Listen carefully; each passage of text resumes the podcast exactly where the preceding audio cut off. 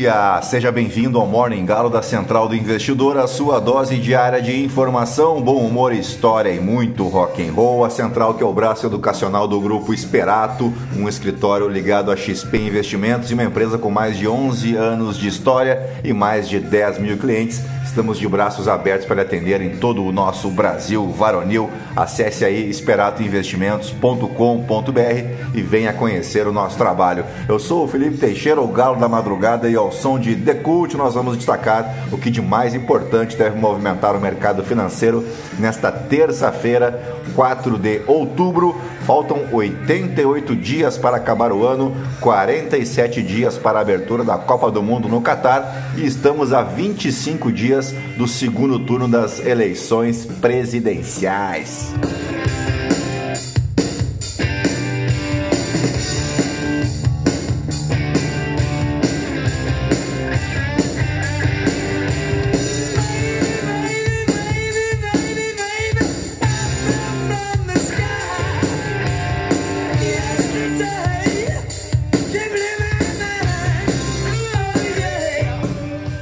Muito bem, são 4 horas e 39 minutos, 17 graus aqui em Itapema. Hoje é Dia Mundial dos Animais e da Natureza, criado pelo biólogo Heinrich Zimmermann.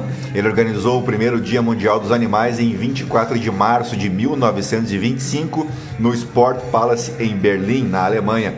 Mais de 5 mil pessoas participaram desse primeiro evento, que foi originalmente agendado para 4 de outubro em consonância com a festa de São Francisco de Assis, padroeiro da ecologia. Inicialmente, Zimmermann encontrou seguidores apenas na Alemanha, Áustria, Suíça e a ex-Tchecoslováquia. E finalmente, em maio de 1931, em um congresso internacional de proteção animal em Florença, na Itália, sua proposta de tornar universal o Dia Mundial dos Animais de 4 de outubro foi unanimemente aceita e adotada como resolução. Então, parabéns a você, animal, que dá a esse outro animal aqui que vos fala a honra e a alegria da sua audiência. Aqui no Brasil, é o Dia Nacional do Agente Comunitário de Saúde, um dos profissionais que compõe a equipe multiprofissional nos serviços de atenção básica à saúde e que desenvolve ações de promoção da saúde e prevenção de doenças, tendo como foco as atividades educativas em saúde, em domicílios e coletividades. O ACS, né? A diminuição aí de agente comunitário de saúde é o profissional que realiza então a integração dos serviços de saúde e atenção básica com a comunidade. Hoje é feriado municipal em Paulo Afonso, na Bahia, Ariquemes em Rondônia, Canindé no Ceará, Lagoa Nova no Rio Grande do Norte, Açailândia no Maranhão, Umuarama e Chopinzinho no Paraná e Ilha Solteira, Taubaté, Penópolis em São Paulo. Tudo isso por conta do dia de São Francisco de Assis, padroeiro dessas cidades, então que são estão de feriado hoje e também é aniversário das cidades de Engenheiro Paulo de Frontin, no Rio de Janeiro, Catingueira, na Paraíba, e Santa Luzia do Paruá, no Maranhão.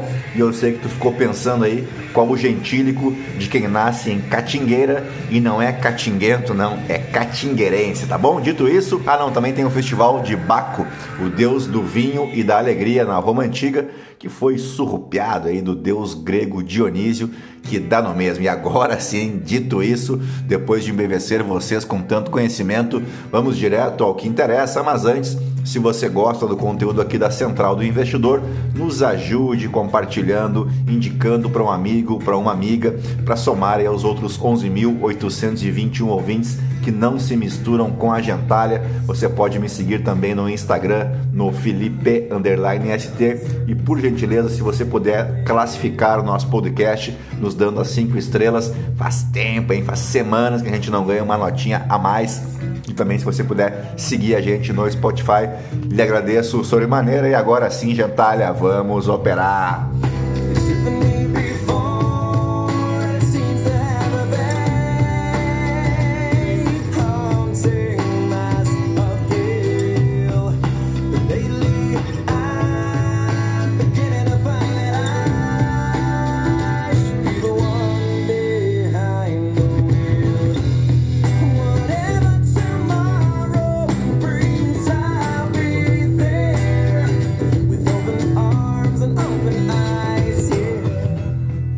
As ações asiáticas encerraram a terça-feira em alta, mesmo caminho trilhado pelos futuros em Wall Street depois de uma segunda-feira extremamente positiva em Nova York, aqui no Brasil também, mas chegaremos lá, lá em Nova York depois da divulgação de dados fracos de fabricação dos Estados Unidos que diminuíram as apostas sobre a agressividade do Federal Reserve no combate à inflação.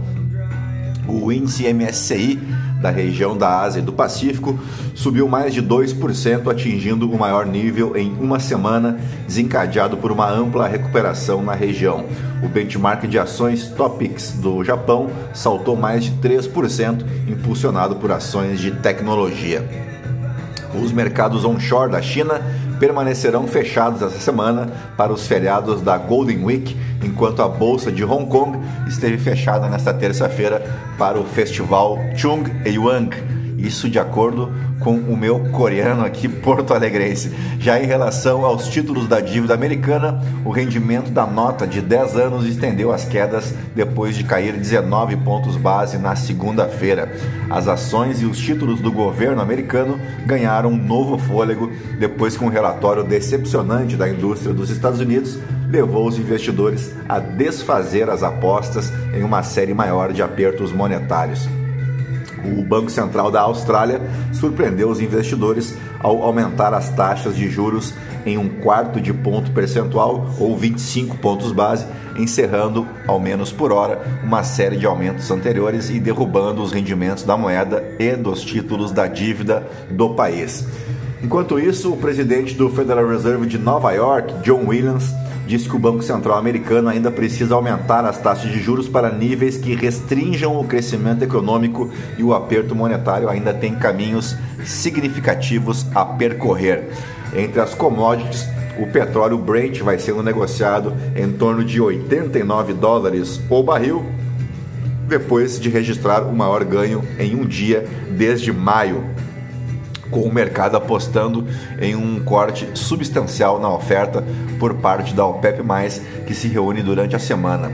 Os ativos brasileiros dispararam depois que o presidente Jair Bolsonaro garantiu sua presença para o segundo turno contra Luiz Inácio Lula da Silva, com os investidores constatando um desempenho governista muito melhor do que o projetado pelas pesquisas de intenção de voto, o que de alguma forma pode forçar seu adversário a moderar ou até rever suas posições no segundo turno, especialmente no que tange a um maior compromisso com o fiscal. O real teve o melhor desempenho entre as principais moedas do mundo nesta segunda-feira.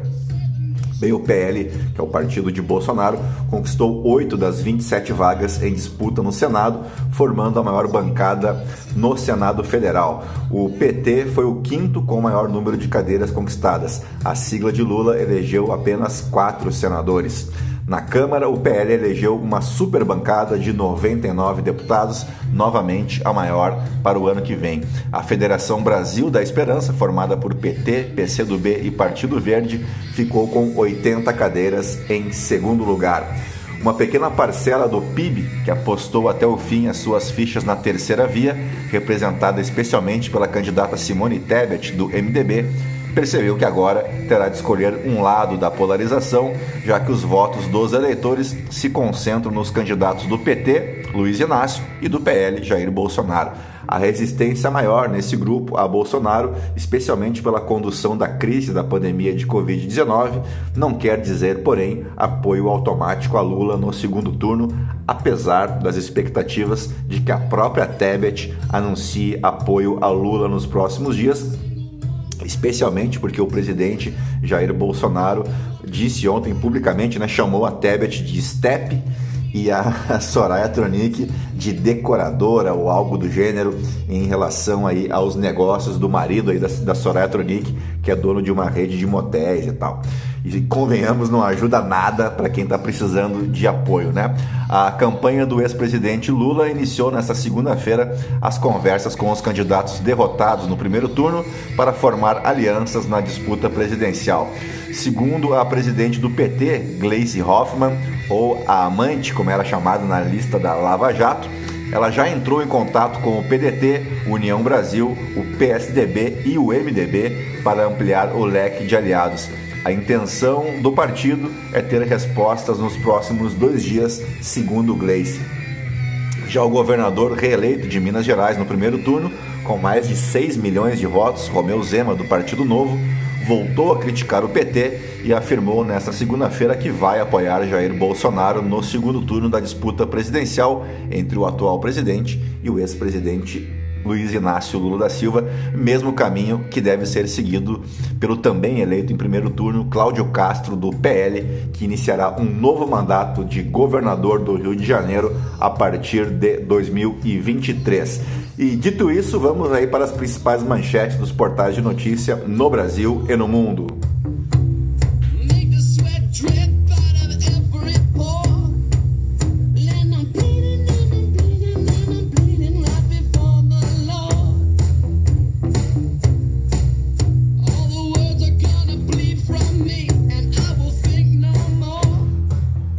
Vamos em frente, começamos pelo Estadão. Empresários do time Tebet querem definição clara de Lula sobre política econômica antes de declarar apoio.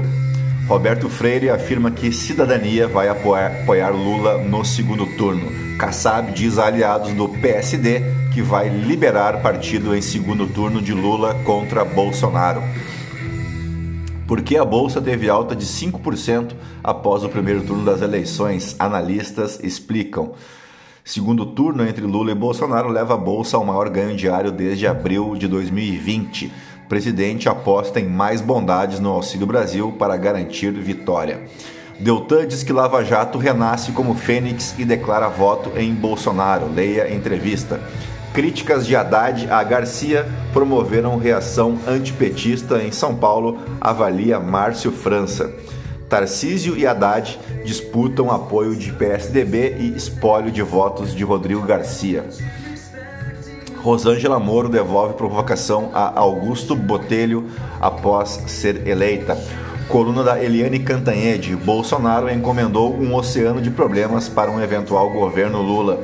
Bolsonarismo é maior do que o próprio presidente, está enraizado em todo o país e veio para ficar, escreve a colunista. Congresso estará mais à direita e mais radicalizado com bolsonaristas. Cassione, para Lula ganhar a eleição será mais simples do que governar. Confira a lista dos deputados federais eleitos por São Paulo nas eleições de 2022. Frota, Joyce, Dr. Ray. Veja a lista de celebridades e figuras políticas que não se elegeram. Fernando Collor, Eduardo Cunha, Romero Jucá e José Serra também ficaram de fora.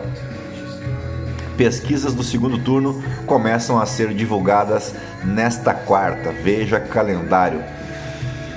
Uh, Mano Brown faz crítica a preto que vota contra outros pretos. Fãs apontam indireta a Neymar. O silêncio dos militares e o futuro dos generais bolsonaristas. Leia a coluna do Marcelo Godoy. Paris e outras cidades francesas boicotam Copa do Catar e extinguem telões nas ruas. Estadão é finalista dos prêmios Gabo e CNT de jornalismo com matérias sobre corrupção. Zé Trovão, eleito deputado federal, vai pedir ao STF para livrá-lo da tornozeleira. Aliás, parabéns aos envolvidos, né? Aos que elegeram o elemento Zé Trovão ao Congresso Nacional, né? Muito bem, continue assim. Braga Neto é general da reserva e vice na chapa de Bolsonaro. Veja vídeo com trajetória. Geraldo Alckmin, de adversário a vice de Lula, relembre em vídeo a trajetória política do estucano. Vamos de Folha de São Paulo. PDT pede ao PT que endosse três propostas e promete anunciar posição nesta terça. Carlos Lupe diz que Gleisi Hoffmann incorporará sugestões e afirma esperar que Ciro Gomes acompanhe apoio a Lula. Bolsonarismo é maior do que Bolsonaro, diz antropóloga após discussão sobre termo.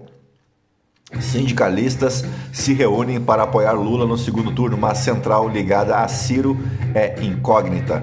Para atrair PSDB, Lula avalia apoiar Eduardo Leite e ficar neutro em Pernambuco. Bolsonaro recebeu voto útil na última hora, afirma Datafolha, só que foram quase 10 milhões de votos úteis, né? Então não cola para cima de Moá essa desculpinha aqui do Datafolha, não senhor. Pesquisa de sábado pode ter influenciado decisão de antipetistas na eleição, diz diretora do Datafolha. Essa aqui já começa a ficar um pouco mais factível, né? Defesa deve dizer a Bolsonaro não ter identificado fraude na urna eletrônica, surpreendendo um total de zero pessoas. Vamos falar a verdade, né? Bancada negra cresce no Congresso, mas aumento é abaixo do registrado em 2018. Aliás, partidos que mais elegeram deputados federais negros são de direita. Tarcísio prioriza a busca por prefeitos como aliados contra Haddad. Cunha, Collor e Jucá, caciques em seus partidos, saem derrotados das eleições para nossa alegria, né? Veja a lista de ex-bolsonaristas derrotados nas eleições de 2022. E a lista não é nada pequena. Nomes como Abraham Weintraub, Joyce Hausmann e Alexandre Frota ficaram fora da lista. Uh, Planal, uh, desculpa, plataformas de Lula e Bolsonaro para a agropecuária se assemelham. Padre Kelmon disfarçou mal e usou roupas e acessórios errados, dizem especialistas. Eu acho que as roupas eram os menores, né, os problemas menores aí do Padre Kelmon. STF confirma que pensão alimentícia não tem imposto de renda. Trump processa CNN por difamação e pede 2,4 bilhões de reais em indenização. Ex-presidente diz que emissora o menciona como racista, lacaio da Rússia e Hitler. Japão lança alerta a moradores após acusar Coreia do Norte de lançamento de míssil. Habitantes de Hokkaido são orientados a buscar abrigo dentro de prédios ou em porões. Nobel da Medicina vai para pesquisa sobre evolução humana. Vamos de valor econômico agora. Veja como foi a votação para presidente em cada cidade do país. Ibovespa dispara com eleições e exterior positivo. Marina Silva se dispõe a negociar com Ciro em busca de apoio a Lula. Roberto Freire do Cidadania indica apoio ao ex-presidente Lula. Quem Simone Tebet vai apoiar no segundo turno? União Brasil decidirá quem apoiar no segundo turno em 48 horas, diz Luciano Bivar quanto o PT cresce no segundo turno historicamente. Só 13 partidos superam cláusula de desempenho, mostra estudo do PROS. O governo vai antecipar o pagamento do Auxílio Brasil para antes do segundo turno. Que beleza! Para Lira, sociedade terá que escolher entre orçamento secreto e volta do mensalão. Ou seja, estamos roubados, né? Bolsonarista é deputado mais votado do país. França diz que buscará Garcia para acertar com Haddad. Lula e Bolsonaro é mistura perigosa, diz Sérgio Abranches. Aliás, um grande cientista político, Sérgio Abranches, estudei bastante ele na faculdade. Uh, Gilmar trava caso que afeta todos os processos tributários. JBS encerra a operação de proteínas vegetais nos Estados Unidos. Vamos de O Globo. Ciro vai seguir decisão do PDT, que negocia apoio a Lula e se reúne nesta terça para decidir sobre o segundo turno. Campanha de Lula procurou o partido para negociar apoio. Tendência é que partido formalize aliança com petista. Datafolha e IPEC atribuem divergências a migrações de votos de Ciro e Tebet. Uh, Ascânio Salemi, votos de Ciro e Tebet que iriam para Bolsonaro já foram. Uh, agora eu falando aqui, como é que eles tiram essas conclusões? Eu gostaria de saber, né? Como é que faz essa conta de quem era, quem votava no Ciro e votava na Tebet, votaram no Bolsonaro, quem ficou de votar no Lula, mas não quis. É tudo chute, né? Tudo baboseira. Malu Gaspar, resultado das urnas deve fazer o Supremo dar um passo atrás e rever atuação. Roberto Freire defende apoio a Lula e abre caminho para Simone Tebet. Miriam Leitão, as três explicações para o otimismo. Quantos votos faltaram para Lula ganhar no primeiro turno? Uh, o recado do STF a Pacheco com chegada de mais bolsonaristas, é a coluna da Bela Megali. Como Valdemar explica o sucesso do PL nas urnas?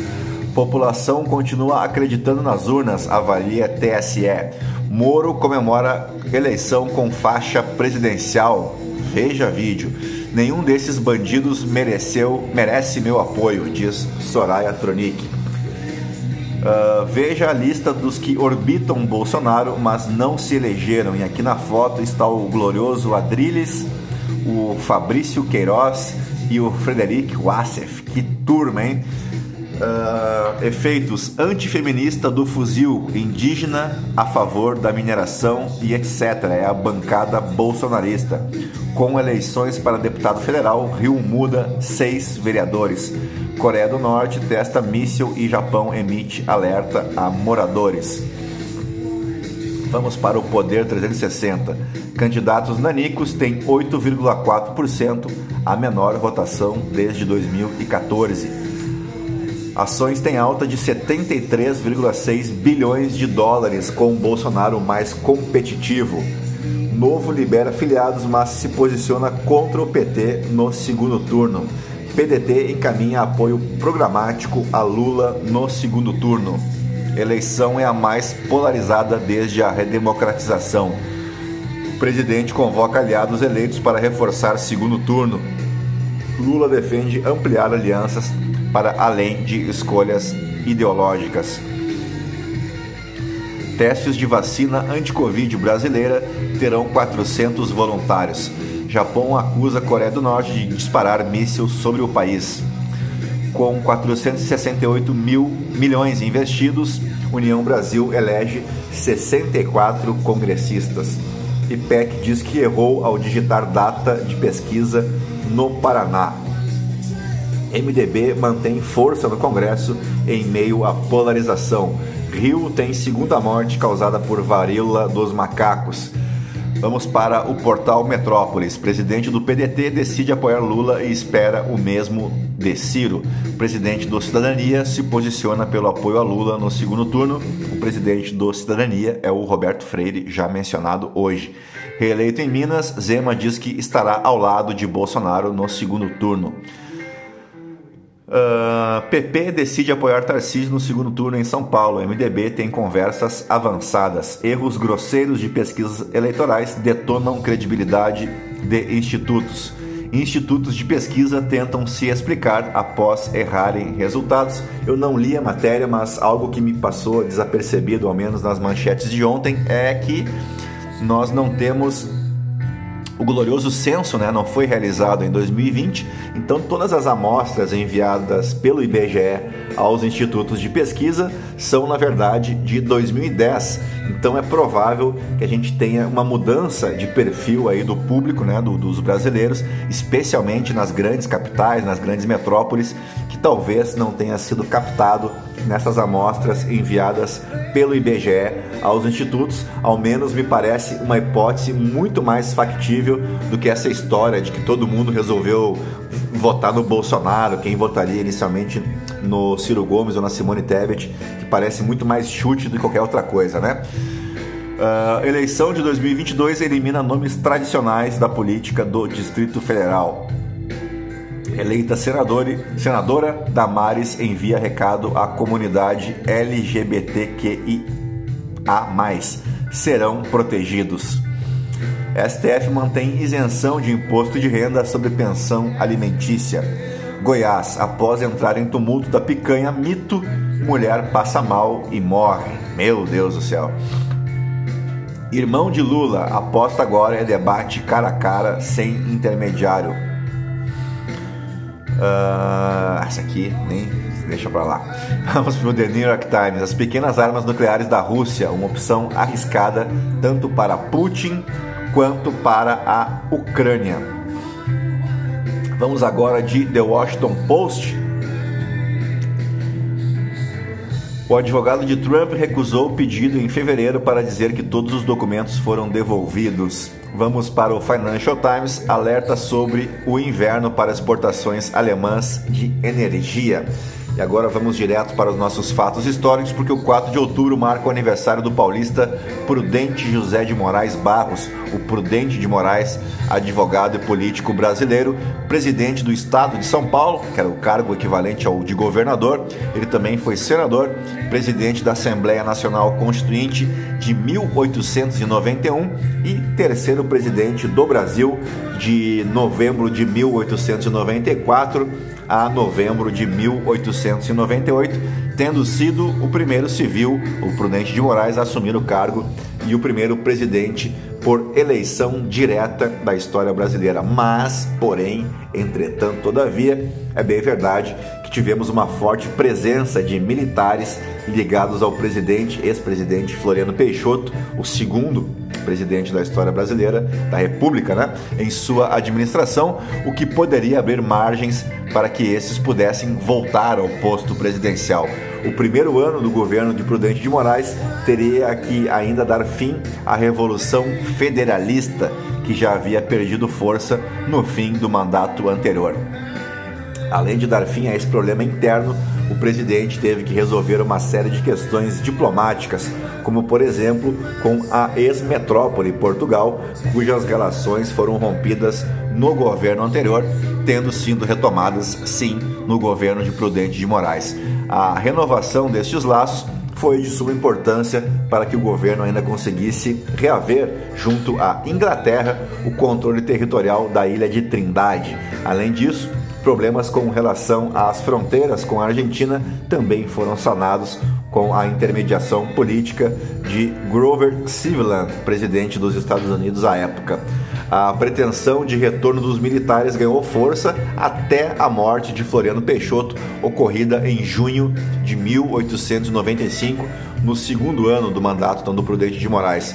Durante o enterro de Floriano Peixoto, cerca de 30 mil pessoas seguiram o cortejo fúnebre gritando: Viva Floriano, morra Prudente. Muito democráticos, né?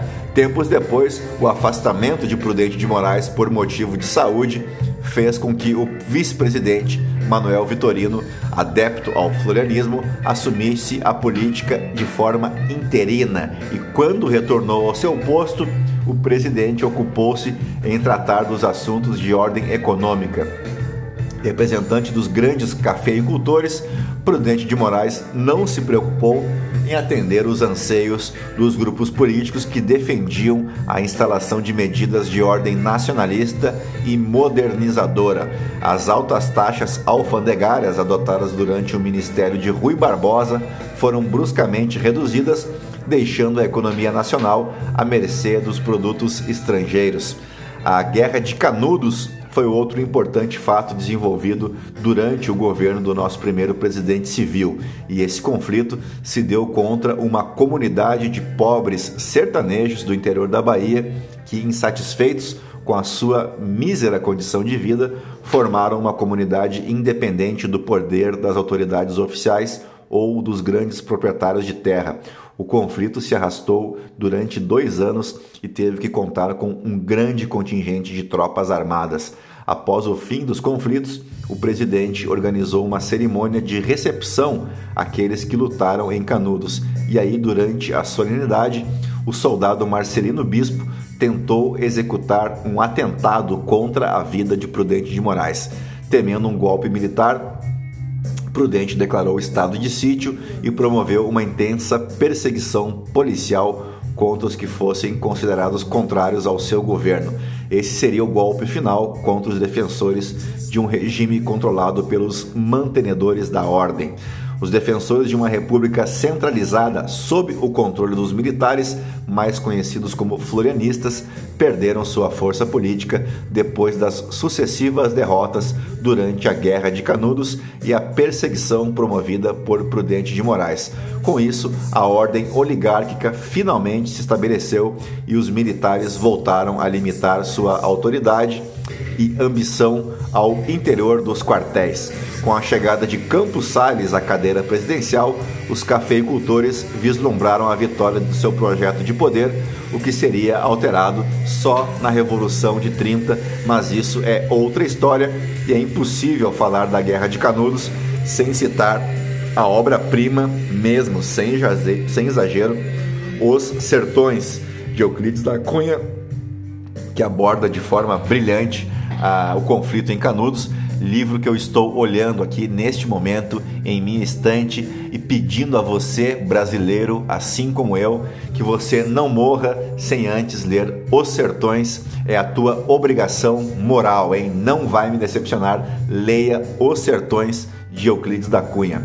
Também aniversariava em um 4 de outubro Clóvis Bevilacqua, um jurista, legislador, filósofo, literato e historiador brasileiro, além de um dos responsáveis, o principal responsável pela elaboração do Código Civil de 1916. Foi o Código Civil em vigor no Brasil de 1 de janeiro de 1917 a 11 de janeiro de 2003 e ele foi instituído pela Lei 3071 de 1 de janeiro de 1916 também conhecido como Código Bevilacqua, em homenagem a seu principal autor. Ao se analisar marcos legislativos, como o Código Civil de 1916 e o atual de 2002, as transformações saltam aos olhos. Isso porque as mulheres conquistaram no decorrer dos anos uma autonomia, uma independência e uma isonomia com relação ao homem, que fez com que a legislação vigente contivesse disposições contra, contrastantes né, com a legislação do passado. Pode-se pode dizer que isso foi possível em grande parte graças à luta do movimento feminista, que aos poucos conseguiu com que a mulher conquistasse seu lugar de direito na sociedade, ainda que exista um longo trabalho pela frente, né? E essa aqui vai em especial para um bobinho, um tonto, um pangaré que na semana passada quis bancar o sabichão lá no nosso fórum central do investidor no Telegram ao falar sobre o feminismo da Simone Tebet, etc, etc e tal, mas que como vocês podem imaginar, sua argumentação não deu nem para largada, né? Enfim, vamos em frente, vamos para os fatos históricos, porque em um 4 de outubro de 1942 o cruzeiro era instituído por Getúlio Vargas como a moeda oficial do Brasil. O cruzeiro, também conhecido como cruzeiro antigo, foi a primeira moeda a utilizar os centavos aqui no país, sendo que esta moeda foi emitida em substituição ao padrão mil réis, em vigor durante o período colonial, a monarquia e também durante as primeiras décadas do período republicano, a chamada República Velha ou a República do Café com Leite, inaugurada inclusive com o governo de Prudente de Moraes, já citado no episódio de hoje. Bem, a estampa da cédula de um cruzeiro de 1942 com a efígie do almirante Tamandaré. É um clássico aí, né, um medalhão clássico. E essa moeda vigorou durante o período compreendido entre 1 de novembro de 42 a 12 de fevereiro de 1967, quando por conta, adivinhe, da alta inflação ocorrida em especial nos anos 50 e 60, houve a necessidade de readequar a moeda para haver uma contabilidade mais adequada das somas que estavam cada vez mais vultuosas por conta do descontrole monetário.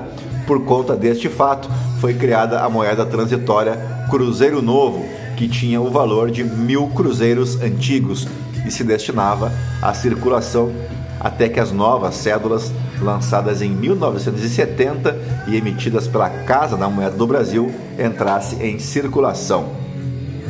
Bueno, vamos para o ano de 1957, quando em 4 de outubro, o Sputnik 1 se tornava o primeiro satélite artificial a orbitar a Terra. Bem, os soviéticos inauguraram a era da exploração espacial quando lançaram o Sputnik em 4 de outubro de 1957 dando início à corrida espacial.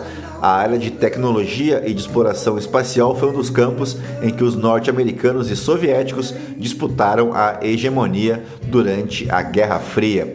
Ah, que por sua vez foi a disputa no campo político e ideológico né, entre Estados Unidos e União Soviética entre 47 e 1991.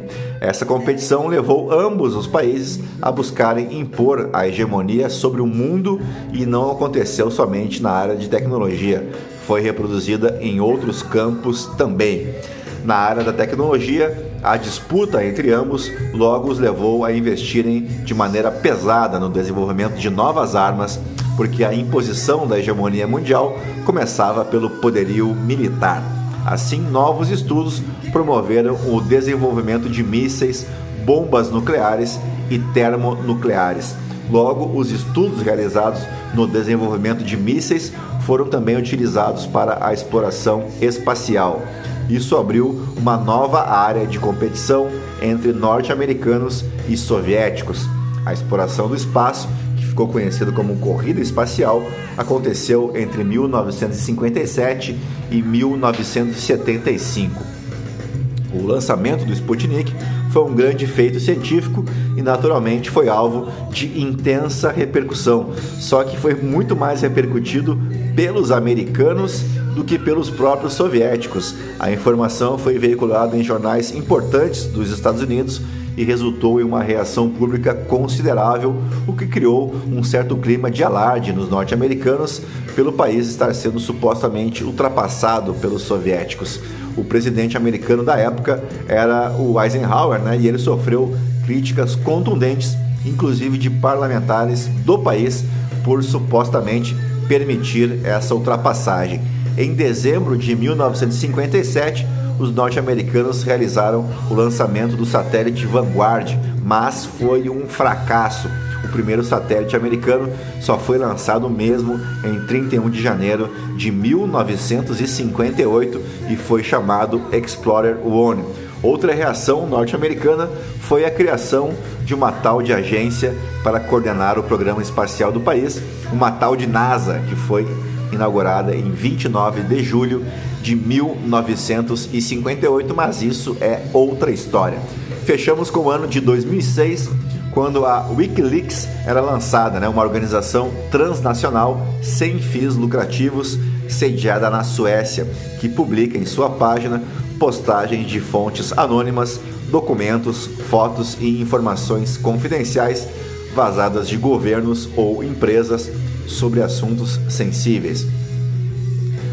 A página administrada por The Sunshine Press foi lançada em dezembro de 2006 e em meados de novembro de 2007 já continha 1,2 milhão de documentos. Seu principal editor e porta-voz é o australiano Julian Assange, jornalista e cyberativista.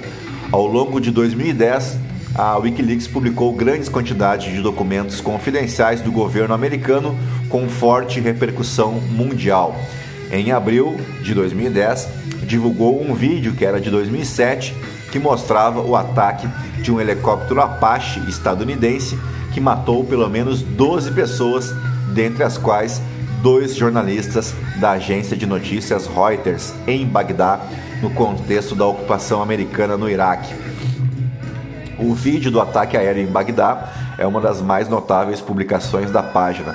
Outro documento polêmico mostrado pela Wikileaks é a cópia de um manual de instruções para tratamento de prisioneiros na prisão militar estadunidense de Guantánamo, em Cuba.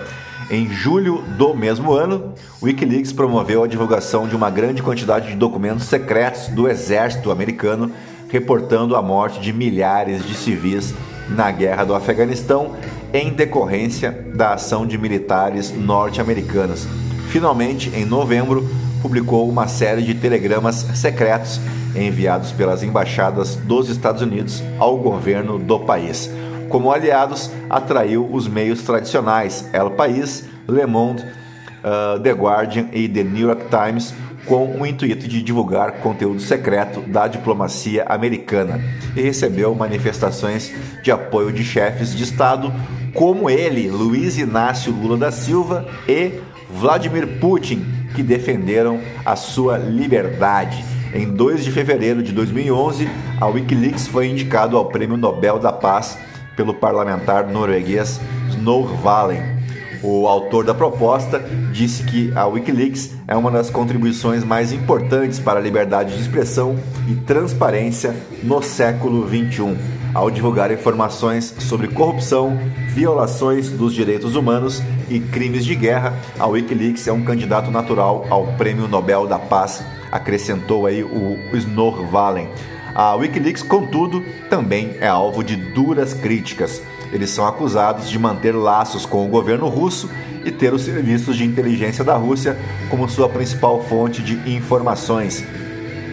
O site e seus organizadores são acusados de manipular o conteúdo que vazam, dando mais importância à informação a respeito do Ocidente e negligenciando dados danosos com relação ao Kremlin, levando especialistas em política externa a apontar uma postura primordialmente pró-russa e anti-ocidental no trabalho do Wikileaks.